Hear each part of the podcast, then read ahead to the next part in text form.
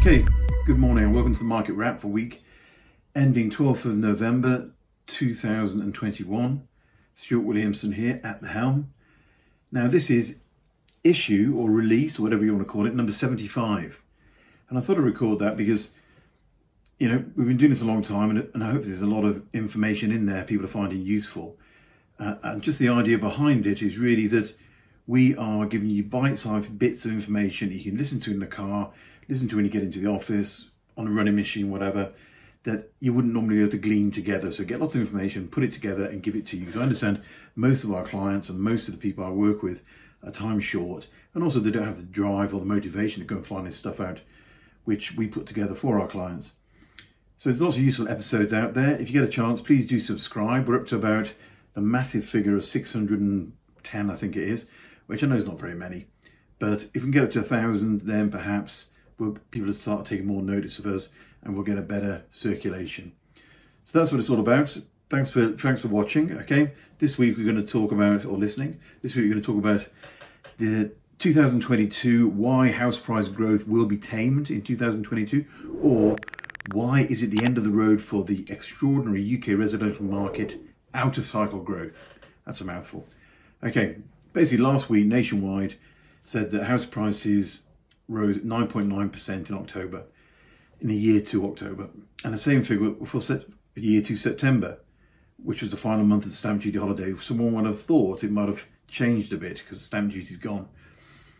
But it didn't. So why is the housing market apparently defying economic gravity? And why must that end? And why will it end? It's been bolstered by frustrated buyers who are unable to move during the stamp duty holiday and those who are waiting for calmer conditions before they do move. You know, often you get people suffering from analysis by paralysis by analysis, spend all their time looking and wondering what's going to happen, and then they don't make a move. So those people are still waiting. And at the same time, there's just not enough houses out there. Okay, and that's a, a vicious circle of low supply, increased house prices, and in the short term, that's not going to change but more prospective vendors will come forward as they find their perfect homes and they want to move into it. And at the same time, that's not going to happen quickly. So let's just look at the background information to all this to, to qualify that.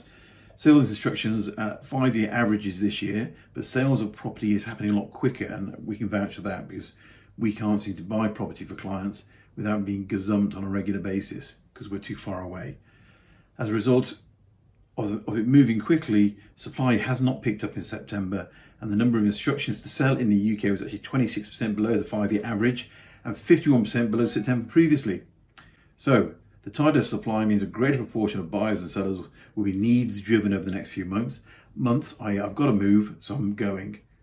Okay, but that will wash its way out of the market, and the have to moves will be replaced by the want to moves, and that will probably come in seasonally in spring next year. March, April 2022, when it is when it normally happens. So we're going back to a more of a normal cycle. James Cleland, who is the head of Knight Frank's country business, says owners are positioning themselves for this in 2022. We're starting to see a notable increase in the number of owners contacting us with a view to listing their property next spring. For shrewd sellers, the best time to put their property on the market, great sales spiel, is likely to actually be in January, when there are a large number of buyers around. I don't think that really necessarily is the case. But for now, imbalance will keep the pressure on prices, even though the stamp duty holiday has finished. Then, as supply and demand normalise, we get back to our normal cycle, 18 year cycle. Main UK house price indices should continue to slowly deflate and we'll see a return to normal. So that's going to be number one reason why the market's going to run out of this exuberant steam it's running at the moment. The second factor is going to be interest rate rises. Okay, last week Bank of England caught us all out, me most especially because I thought it would go up last week, um, by not increasing rates. And one of the reasons why is probably because of the inflationary as- aspects and logistical aspects, the problems we've got going on in there. So those logistics are still squeezing businesses and making them not profitable. And in fact, they're expecting that the UK won't come out, get back to its pre-pandemic um, GDP production until sometime post second quarter 2022, which is probably a year later than they thought it was going to be. So they haven't increased interest rates, but they will. Uh, the short-term impact is not going to be very big, though. It's not going to cause the whole problems for the for the market. Why? Because rates uh, were at 0.75% before COVID struck, and any effect to go back up to that is like to have a limited effect. So, what difference will there be between pre COVID and post COVID? Very little. And how long will it keep those rates? They'll keep them at that point whilst transitory inflation pressures occur, whatever transitory actually might mean to the Bank of England.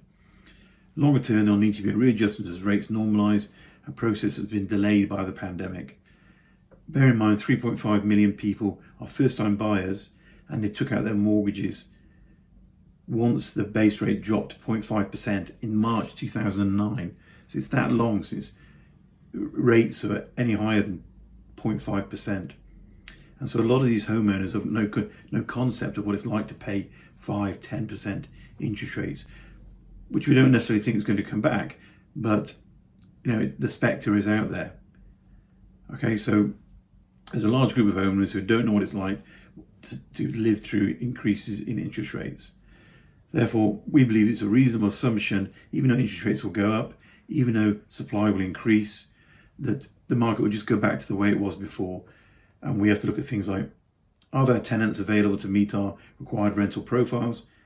Can the property wash its face and give us a 5.5% yield? Will economic growth in the area we're buying be sustainable? And will it give us 100%, 100% tenant occupancy? And is the property mortgageable? Simple things to buy when you're not in a boom market. Just look at the fundamentals. There's some other news I thought I'd mention, in, in as I say, in, in, in, the TV, in, in, in other news. Um, some information that's come out from the Nationwide. They've looked at average house prices and they report that it's over £250,000 in October, the first time ever. And it's look at the under, underlying level of that. It's not all over the, the UK where it's like that. The background is the showed that the value of housing stock in England and Wales was 7.68 trillion in July 2021, which was an increase of 720 billion from a year earlier. This study, this nationwide study, puts a, a number on the total value of all private housing. Obviously, an increase in, in that means that house prices are going up. And they look at look at it by local authorities. Okay, and a combined housing stock of all the top 10 local authorities in the UK broke through the trillion pound barrier over the pandemic, rising to 1 trillion and 7 billion, up from 978 billion. Okay, so look, just look at, interesting enough, where are the most important, the biggest increases? Okay, the three biggest losers actually were Westminster, which fell by 10% in net value, Lambeth, and Wandsworth the winners, people who move into the top 10, Cornwall and jumped into eighth place above Richmond on, Richmond on Thames, and Leeds replaced Ealing at number 10.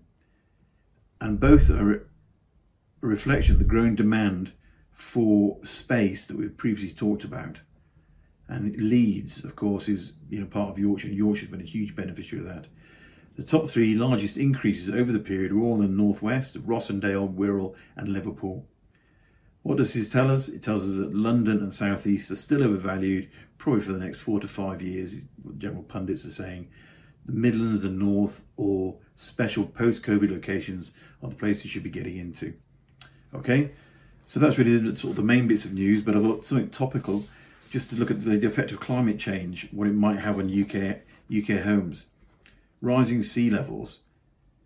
Apparently, globally, rising sea, sea levels by 2050 800 million people will be affected by a sea level, sea level rise if it's only 0.5 of a metre. Some studies have suggested sea levels might go up by 2 metres. So think about that. All the low lying areas will be affected by flooding, but also sinkholes. So new research shows that 1.5 million homes in the UK will go into the highest flood risk category by 2050.